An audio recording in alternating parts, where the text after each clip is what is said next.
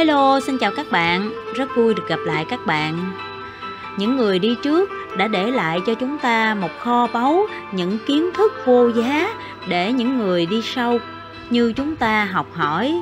Chúng ta có thể sẽ thành công hơn, hạn chế được những rủi ro nhờ biết cách áp dụng một cách thông minh những bài học đó.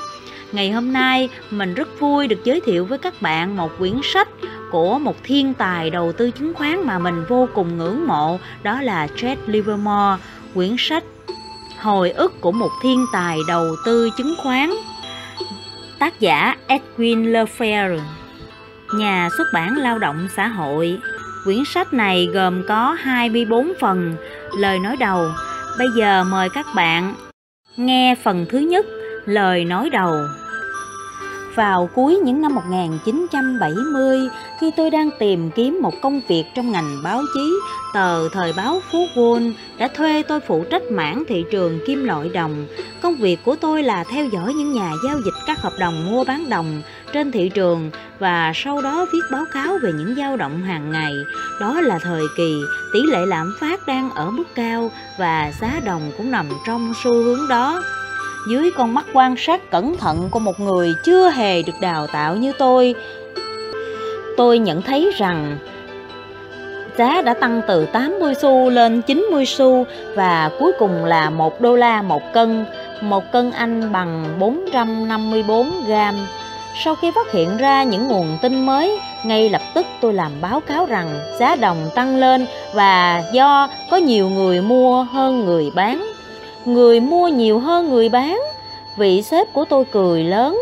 Ông luôn là người hài hước và sắc sảo.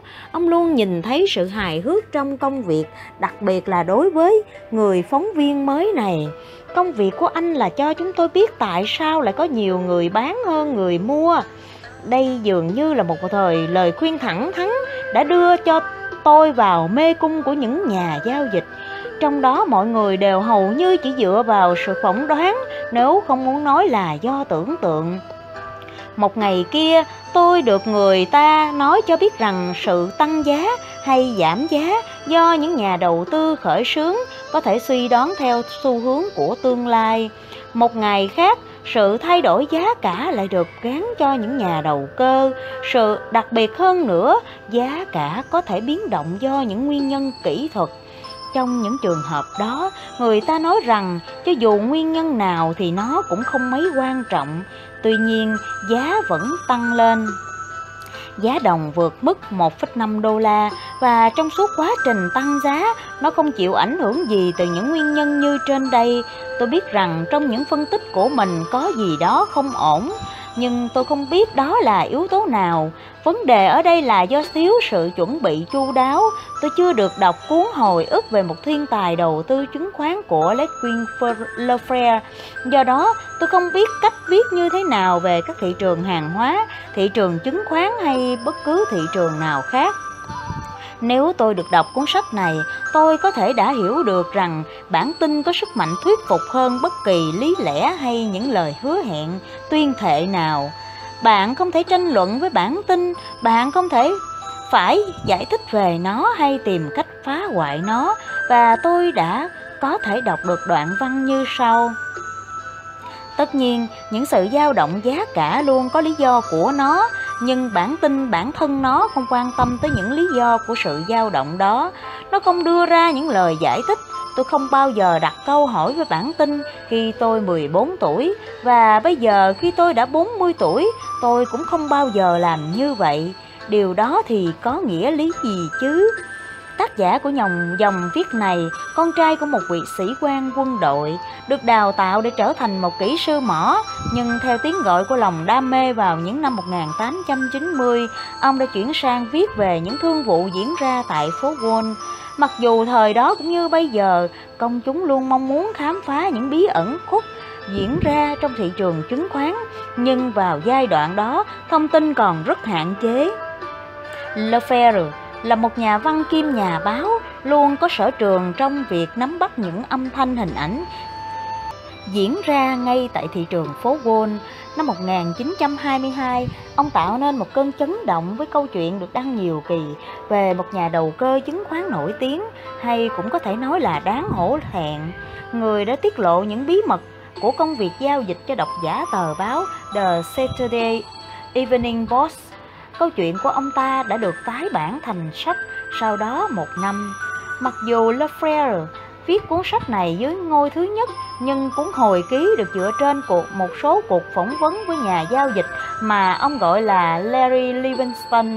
Livingston không thực sự tồn tại, đó chỉ là một tên gọi khác của Chad Livermore, một trong những nhà đầu cơ chứng khoán vĩ đại nhất mọi thời đại.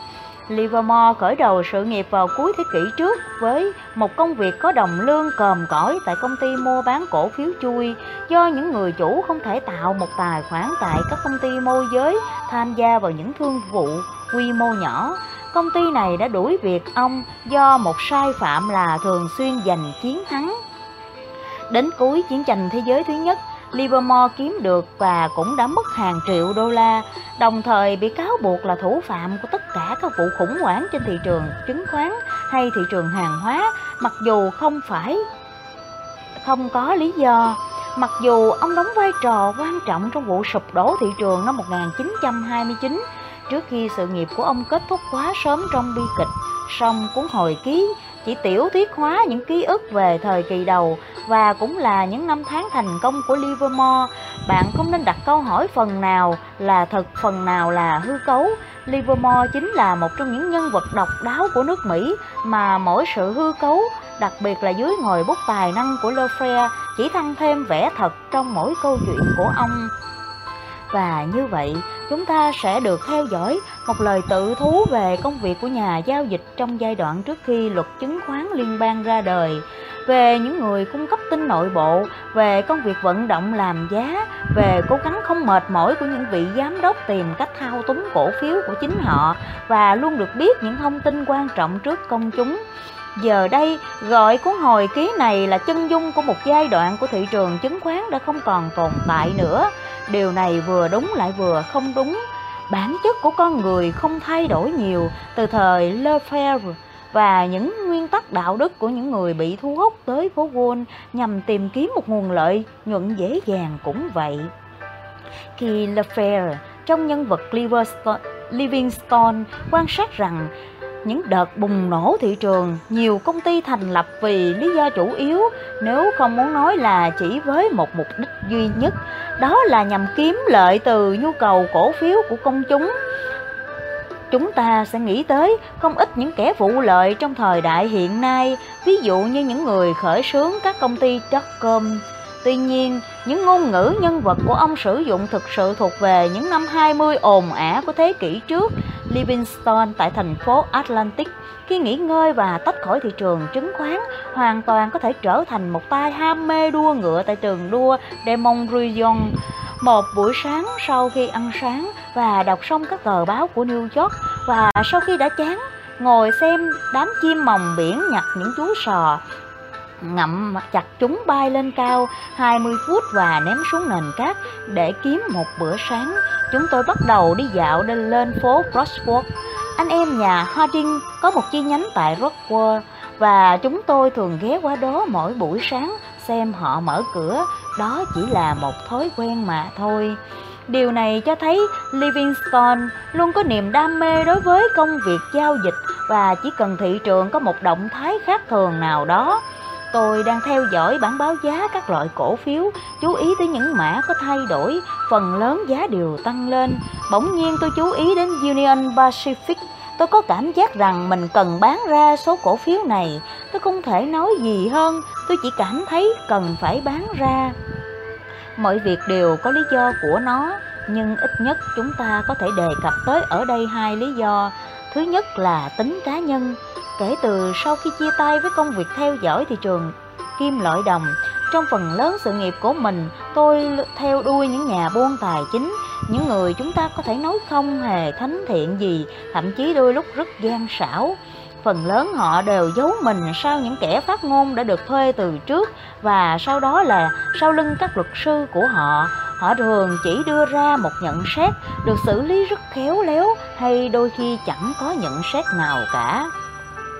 Livingstone. Mặc dù được thừa nhận chỉ là một hình tượng văn học, nhưng qua đó tác giả đã nói thẳng với chúng ta, ông đã chỉ mặt, đặt tên những nhân vật rất cụ thể chẳng phải đã có một vị chủ tịch của Bonio Tin Company, một ông Washington nào đó đã nói với vợ của Livingston trong một bữa tiệc ở Palm Beach rằng bà ta có thể kiếm được một khoản kha khá nếu mua cổ phiếu của ông ta.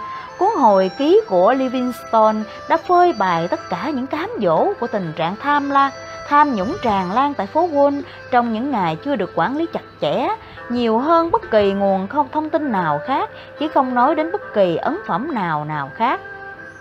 Phản ứng của Livingstone đối với lời tiết lộ này chúng ta sẽ không nhắc tới ở đây, nhưng cần nhận thấy rằng Livingstone đã chuẩn bị trước cho chúng ta về nhân vật của bối cảnh đó một ông Washington nào đó cũng chính là giám đốc của một tổ hợp đầu tư. Điều đó có nghĩa là một vị chủ tịch tập đoàn cũng đồng thời chịu trách nhiệm về các hoạt động trên thị trường chứng khoán. Việc này hiện nay được coi là phi pháp, đang tìm cách thao túng làm giá cho chính cổ phiếu của công ty đó. Khi công ty công chúng không bắt đầu chỉ trích về những quy định đang tồn tại, khi đó thì chúng ta đang cần đặt câu hỏi rằng những ngày xưa tươi đẹp có thực sự tươi đẹp không? Livingstone cũng không hề phải hổ thẹn khi nhớ lại những chiến dịch vận động làm giá của chính mình. Tôi chưa từng nghĩ rằng người ta có thể thông qua việc mua vào một cách đúng lúc và có tính toán cẩn thận, mang về những khoản lợi nhuận khổng lồ cho đẩy giá của một cổ phiếu nào đó lên trong khi phân phối lại số cổ phiếu đó. Livingstone coi trò lừa đảo tại hãng Imperial Imperial Steel là một nghệ thuật vận động làm giá tuyệt vời. Khi ông tự cho phép được tán dương trong công việc của chính mình, có vẻ ông ta đã có chút gì đó muốn tự bảo vệ bản thân mình khi cho rằng việc vận động làm giá không có gì là xấu và cho rằng không có gì lừa lọc hay lén lút trong đó. Đó là một cuộc chơi đòi hỏi sự dũng cảm.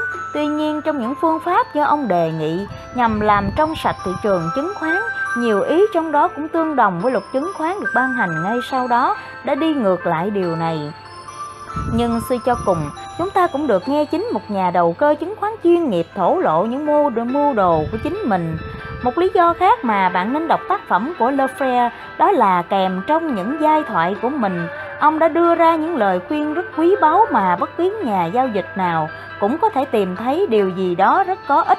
Bản thân tôi không phải là một nhà giao dịch, nhưng tôi thừa nhận rằng nếu chỉ theo dõi những điều diễn ra trên bản thông báo thì nó chỉ dẫn tới một con đường tất yếu, đó là mua đắt bán rẻ. Tất nhiên, Livingstone cũng nhận ra mối nguy hiểm này và bạn có thể tìm thấy câu trả lời của ông tại đây. Ông cũng nhận thấy rằng những điều ông làm hoàn toàn khác với việc đầu tư thuần túy. Các nhà đầu cơ mua vào theo xu hướng, xu thế còn những nhà đầu tư luôn có những tính toán dài hạn. Họ có những mục tiêu hoàn toàn khác nhau. Một lý do khiến ngày nay người ta vẫn tự làm mất tiền của mình, đó là họ không thể phân biệt được sự khác nhau này. Họ không thể họ luôn đinh ninh trong đầu mình rằng đầu tư dài hạn, nhưng sau đó họ không thể từ chối những những cám dỗ của việc kiếm được một khoản lợi nhuận nhanh chóng Livingstone không có những ảo tưởng nhưng như vậy ông vẫn luôn là một nhà đầu cơ từ đầu đến cuối. Tuy nhiên, một điều đáng ngạc nhiên là những phẩm chất cuộc đã giúp ông thành công cũng chính là những phẩm chất của một nhà giao dịch chứng khoán vĩ đại. Đó chính là tính kiên nhẫn, tính kỷ luật và một trí óc suy xét độc lập. Một người có thể nổi giận với bản tin, nhưng ngược lại bản tin không hề quan tâm đến những điều như vậy. Livingstone cho rằng tốt hơn hết nên đọc từ những sai lầm, thay ông. Thay vì cố gắng ngăn cản bản thân không mắc sai lầm, đặc điểm nổi bật nhất của ông đó chính là sự tự ý thức được về bản thân trong cờ bạc cũng như trong thể thao. Kẻ thù nguy hiểm nhất chính là con quỷ trong bản thân mỗi người. Bạn có thể cho rằng một nhà đầu cơ luôn thèm thuồng những nguồn tin nội bộ. Livingstone gọi đó là móc cocktail hy vọng nhưng ông ta lại khuyên chúng ta và chính bản thân ông nên kiềm chế bản thân trước sự cám dỗ đó Điều này thể hiện sự đánh giá của ông đối với triết lý chung của thị trường. Nếu một người thích một cổ phiếu nào đó thì nó phải thể hiện ưu thế rõ ràng trên bản tin, nếu không nguồn tin nội bộ đó chỉ là một nguồn sai lệch. Công chúng luôn mong chờ những nguồn tin nội bộ, họ mong có một ý kiến tư vấn nào đó, nhưng Livermore, Livingstone vẫn luôn tự tin mà nói rằng tôi luôn làm việc độc lập. Tất nhiên, điều đó đúng trong phần lớn thương vụ của ông. Một lần tại Saratoga Springs, một trong những khu nghỉ dưỡng nơi ông thường lui tới để làm ra vẻ đang đi nghỉ. Livingstone đã bán một cổ phiếu mà ông đang tích lũy một lần nữa đó là Union Pacific.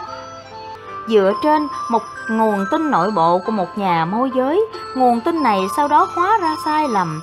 Đó là một sai lầm phải trả giá đắt, một bài học đáng giá cho ông ta cũng như cho chính chúng ta. Người đầy đáng thương của thầy đáng thương của chúng ta cho thấy rằng ông ta có thể học được những bài học như vậy với cái giá rẻ hơn nhiều nhưng thần định mà định phận không phải lúc nào cũng cho bạn quyết định học phí phải bỏ ra vị thần tự đưa ra những bài học và sau đó tự mình ghi hóa đơn Thật may mắn rằng, vị thần định phận đã cho chúng ta một bài học với cái giá thấp hơn nhiều và đó chính là những gì các bạn có thể tìm thấy trong cuốn hồi ký này. Một cuốn hồi ký trong đó với một phong cách kể chuyện lôi cuốn Le Faire đã cuốn hút rất nhiều người đam mê chứng khoán đến với câu chuyện về một thị trường hết khô khan của những con số tăng giảm. Roger Lowenstein